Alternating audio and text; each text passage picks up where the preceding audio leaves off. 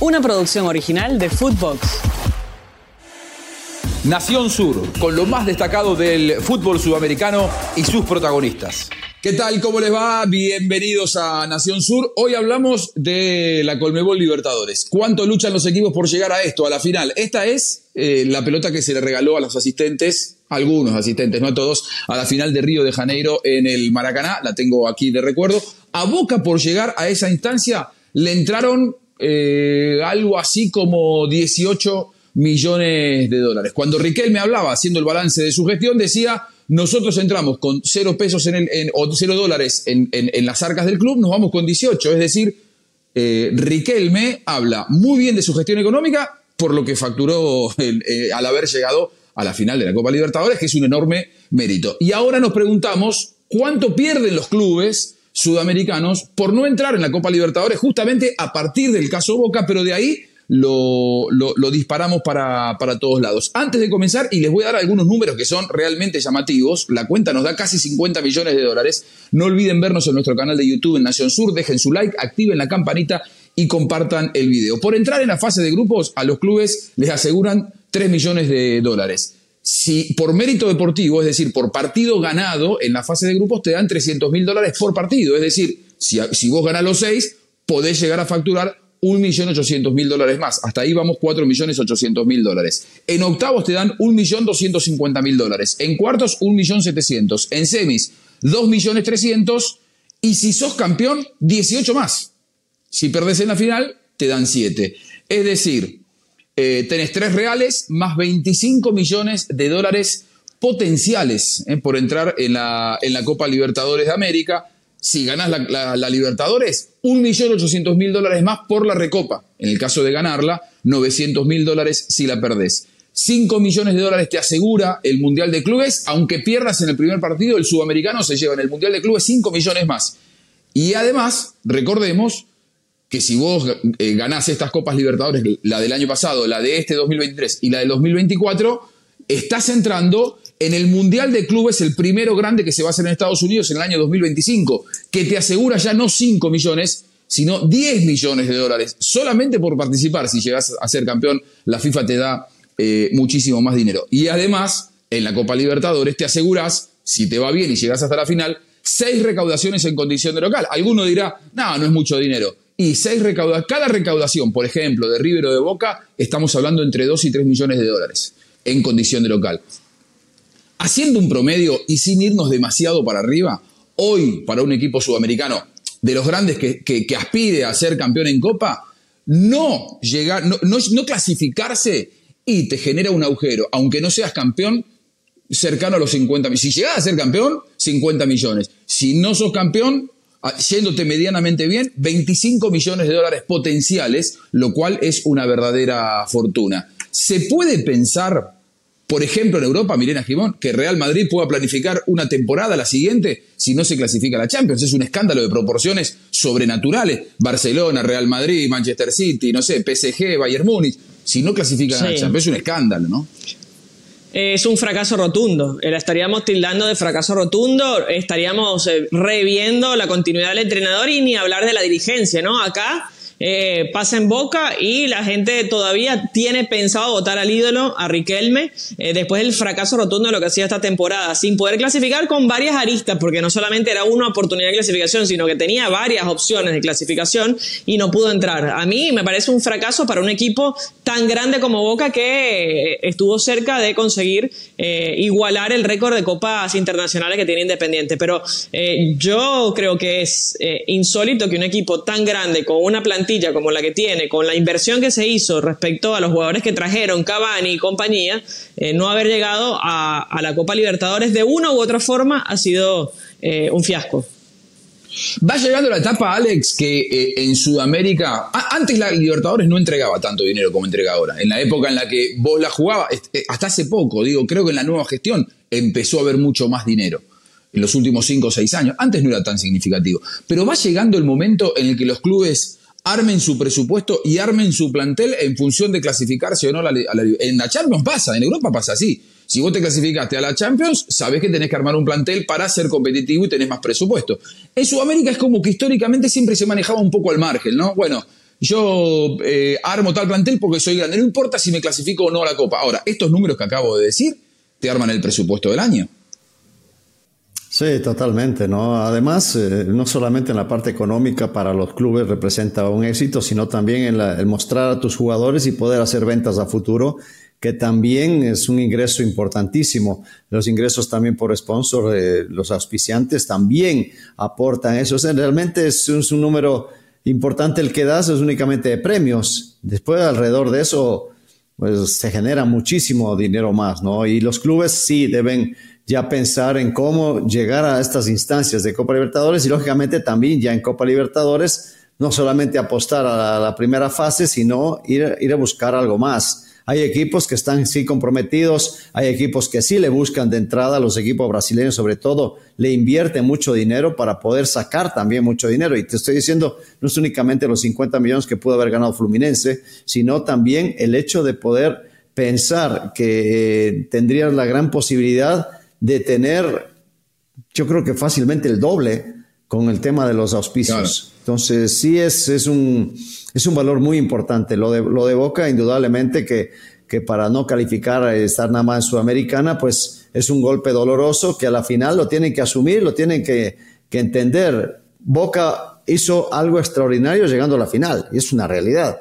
Nadie lo esperaba Boca en la final, ya pensaba que se iba a caer mucho antes, pasa sobre Palmeiras. Bueno, pasó con muchos problemas y todavía en la final tuvo, estuvo cerca de poder ganarla. Y es una, una, una, situación triste que no esté Boca como uno de los equipos grandes de Argentina en la Copa Libertadores. Pero bueno, esos son, son también imponderables de descuidar el torneo casero por jugártela toda en la Copa. Es verdad. Eh, para los que se preguntan y proyectan económicamente, la Sudamericana, en el mejor de los casos, así como hablábamos de 50 millones potencialmente, en la Libertadores, la Sudamericana es una tercera parte.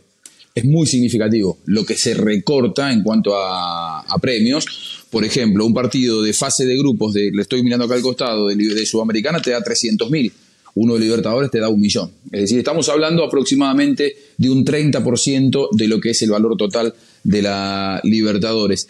Eh, señor Sergio Gorsi, explíquenos usted, que eh, tanto tiempo ha hablado, y con mucha razón, de cómo le ha costado seguir figurando los equipos uruguayos a nivel eh, continental, a nivel Libertadores, desde el 88 que no hay un, campeón uruguayo de Copa Libertadores, ¿cómo hace para subsistir con estos números, ¿no? Para convivir con este concierto internacional. pero, sí. digo, ya está, para ganar una Copa Libertadores son muy pocos los que la pueden ganar. Ahora, a Barcelona le pasó algo parecido hace poco, este, de no ir a la Champions, me parece. No, no, se fue en fase de grupos. clasificó, fue en fase de grupos dos años seguidos. Sí, dos años seguidos. Sí, y, y, eh, a mí me llamó la atención que después no pudo. Yo pensaba que al bajar a la otra Copa la ganaba y también y le tocó el mejor equipo con Manchester United que también había bajado. No, no, este, está bien. Está bien, está bien. Yo lo que creo que Boca deportivamente tiene una gran oportunidad como la tuvo River cuando venía de la B de ganar una Sudamericana. Cuando la Sudamericana, el enfrentamiento de la final, son dos cuadros poderosos como pasó, creo que hubo un, Independiente Flamengo, creo que hubo. Yo me acuerdo algunas que, eh, que fueron... Este, Independiente Flamengo Y ojo, River asciende en el 2012, pero gana la Sudamericana en el 2014, ¿eh? dos años después.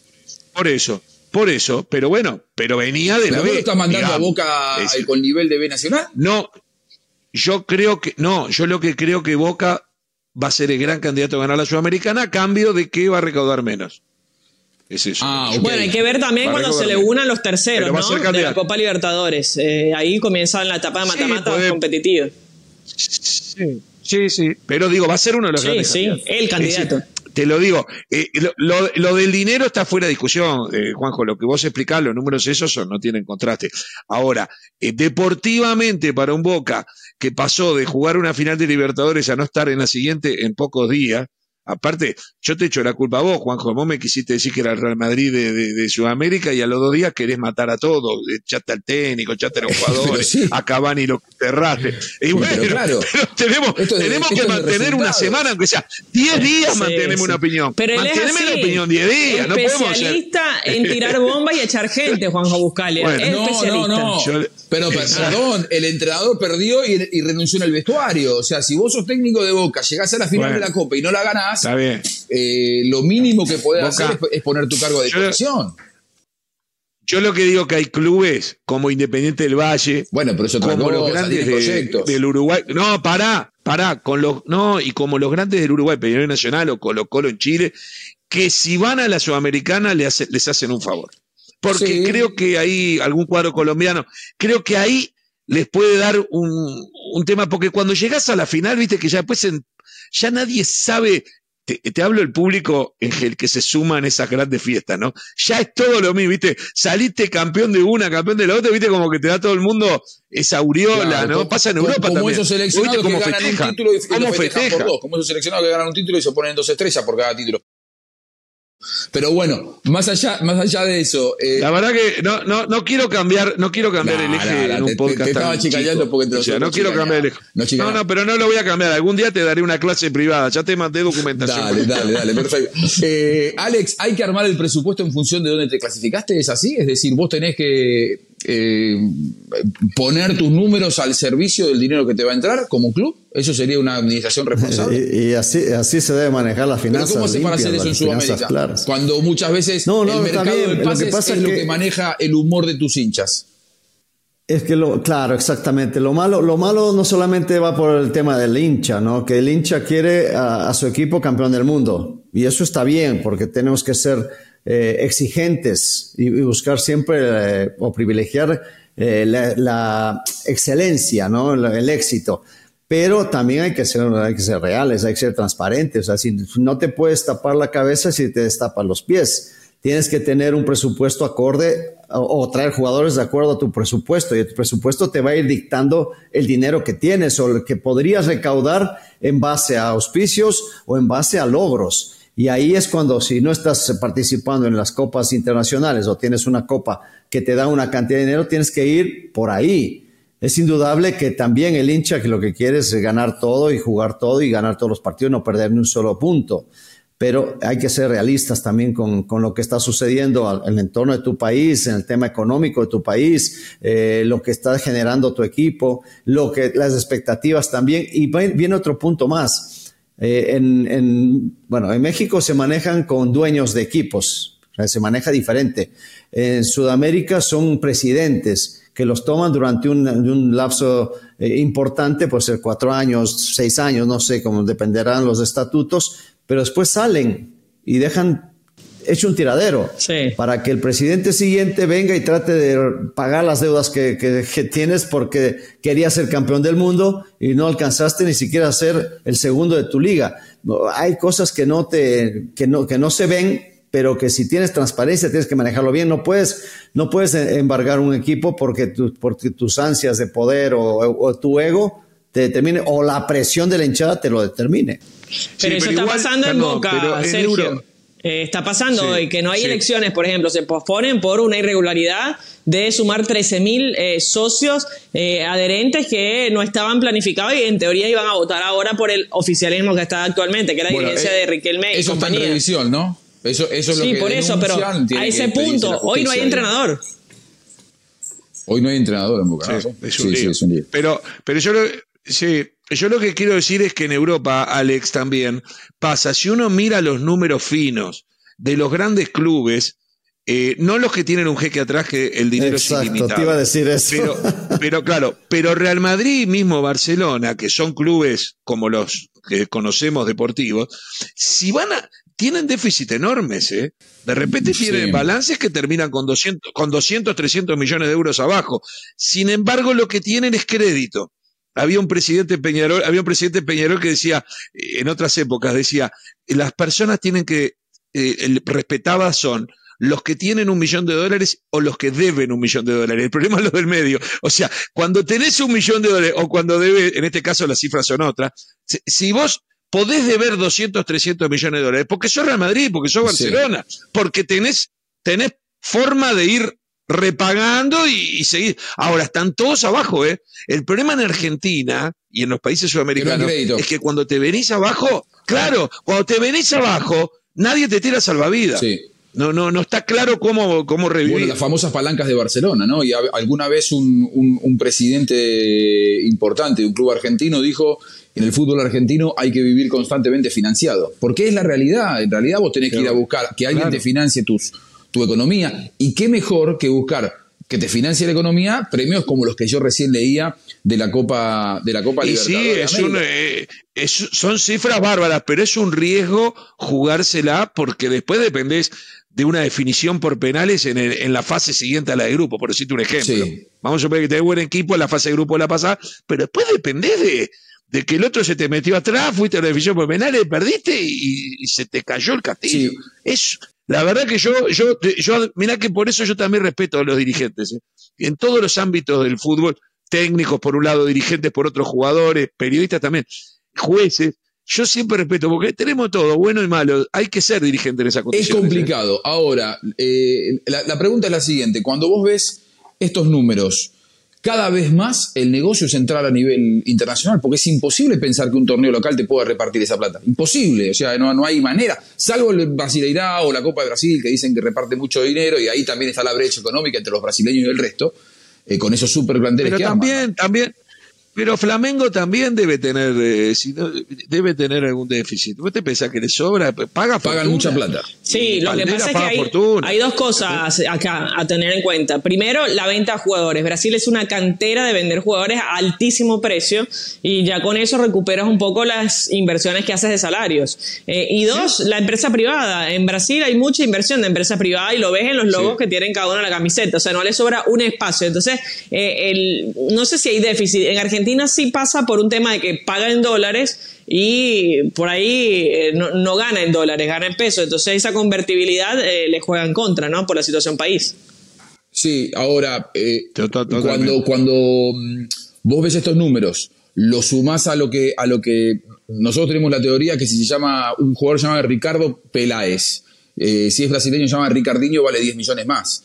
Sí. y, esa es la. imagínate, imagínate cómo, lo vivimos y cómo lo vivimos los uruguayos. Si, si Nicolás de la Cruz sale de un equipo uruguayo vale un precio, si sale de River vale otro, ¿entendés? Y, si se llamara Niquiño, ni hablar, ¿no? pasa lo mismo. Exactamente. Nicoliño. Seguro. Es. Es que, mirá, yendo, yendo algunas comparaciones que yo hacía ayer, eh, el otro día sobre otro tema, eh, a los equipos uruguayos les conviene ceder los futbolistas a grandes equipos de Brasil o Argentina y quedarse con un porcentaje del pase. Ese porcentaje es mayor al 100% del pase desde acá siempre. es lo que están haciendo con triangulaciones también. Se hacen muchas triangulaciones desde Uruguay por eso. Exacto.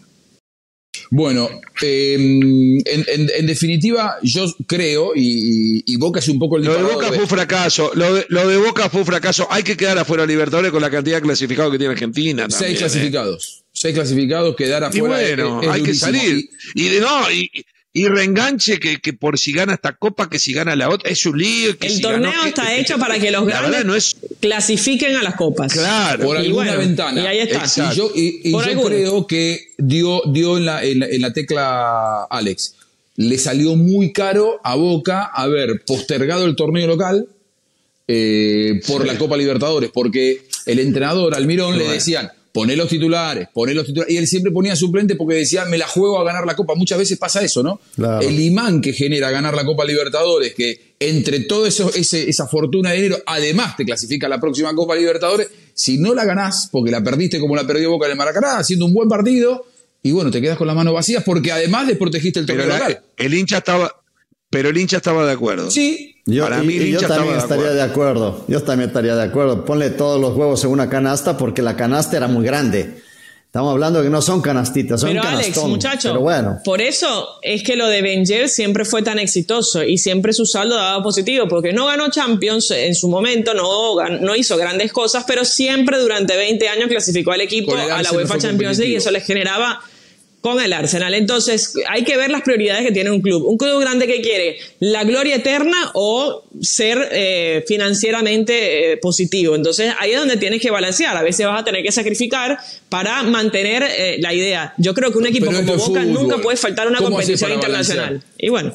¿Cómo hace para decirle Bueno, siendo menos ambicioso. con, con lo sanguíneo que es, no, nosotros en esta copa estamos no, para. Tienen que entrar. bueno, tienen que jugar con los titulares todo el tiempo.